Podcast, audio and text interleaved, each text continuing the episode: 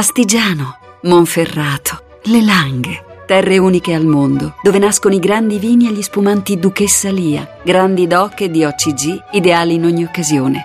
Duchessa Lia, nobili vini del Piemonte. Voci del mattino.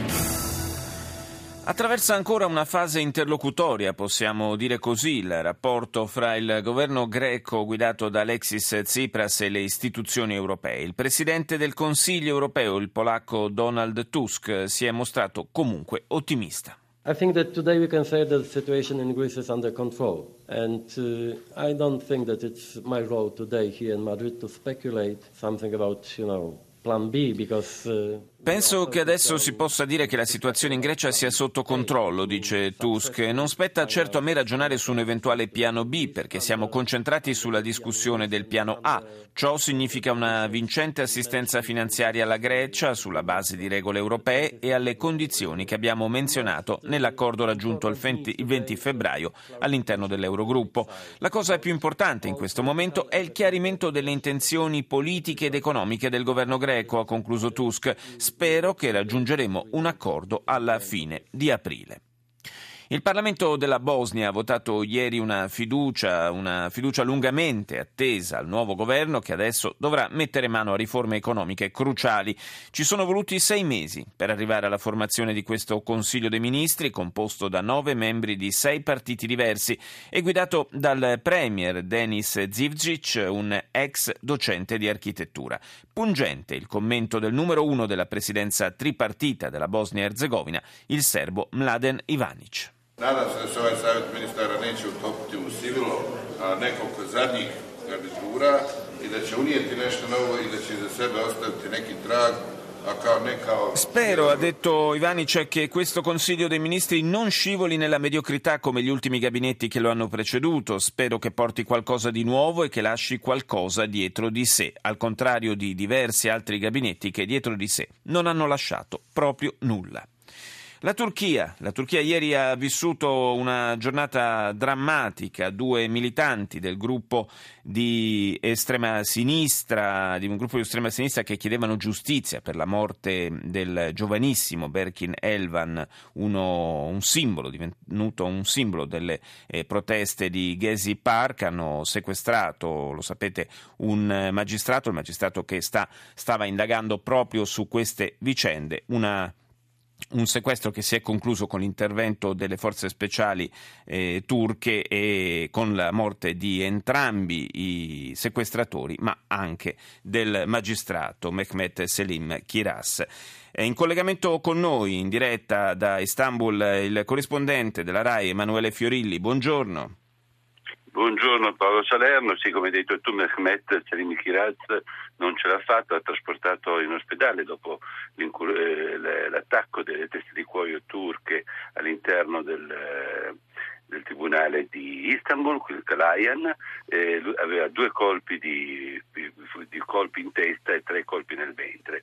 Eh, le ultime scene che si vedono di lui è che lo, lo trasportano in barella all'interno dell'ospedale, che un, un, un sanitario gli sta facendo un massaggio cardiaco e si vedeva anche una grande macchia di sangue nel basso del costato sinistro, quindi i medici hanno detto che hanno cercato di fare di tutto per salvarlo. Eh, come hai detto tu, Mehmet Selim Kiraz stava indagando sulla morte di Berhin Elvan, ricordiamo il giovane quindicenne colpito da un lacrimogeno nel giugno del 2013. Lui non partecipava alle proteste di Gezi Park, ma eh, stava attraversando la strada per andare a comprare il pane per la famiglia quando un candelotto l'ha raggiunto alla testa. È rimasto in coma per nove mesi e poi è morto.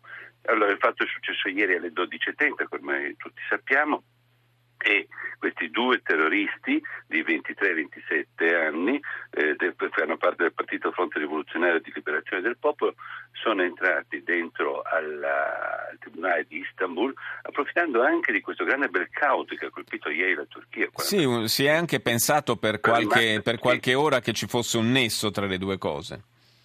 Sì, forse c'è stato anche un piccolo nesso, non si sa, adesso la, eh, la, polizia turca e i servizi speciali turchi stanno indagando su questo perché i due terroristi sono entrati all'interno del Palazzo di Giustizia indossando una toga e passando questi controlli a questo punto molto eh, semplici perché non essendoci luce elettrica non, non c'era manco metal detector o altro, sono entrati dentro, sono andati su al sesto piano e hanno, sono entrati nella stanza di Mehmet Selim Kiraz e l'hanno sequestrato. La prima immagine che ci vede è mandata proprio in, in letto da loro e il magistrato con la bocca tappata alla mano sinistra del sequestratore con una pistola alla tempia dietro tutti i manifesti del, di questo fronte rivoluzionario e, e loro hanno subito chiamato dicendo che eh, per liberare il magistrato chiedevano che il poliziotto che aveva sparato il condilotto lacrimogeno eh, andasse davanti ai, ai media, alle televisioni, alle radio, ai giornali ad ammettere la sua colpevolezza e inoltre un processo di fronte a un tribunale del popolo. Cosa è successo dopo? È successo che ehm, gli stessi eh, sequestratori hanno chiesto dei negoziatori, hanno indicato i negoziatori, è iniziata una lunghissima trattativa che è durata più di sei ore alle 20.30 turche eh, si sono sentiti dei colpi di sparo mentre, da, dal telefono mentre stavano negoziando e la polizia ha deciso di intervenire. Una conclusione, Emanuele, che forse era abbastanza prevedibile conoscendo la risolutezza della, della leadership di Erdogan, non credi?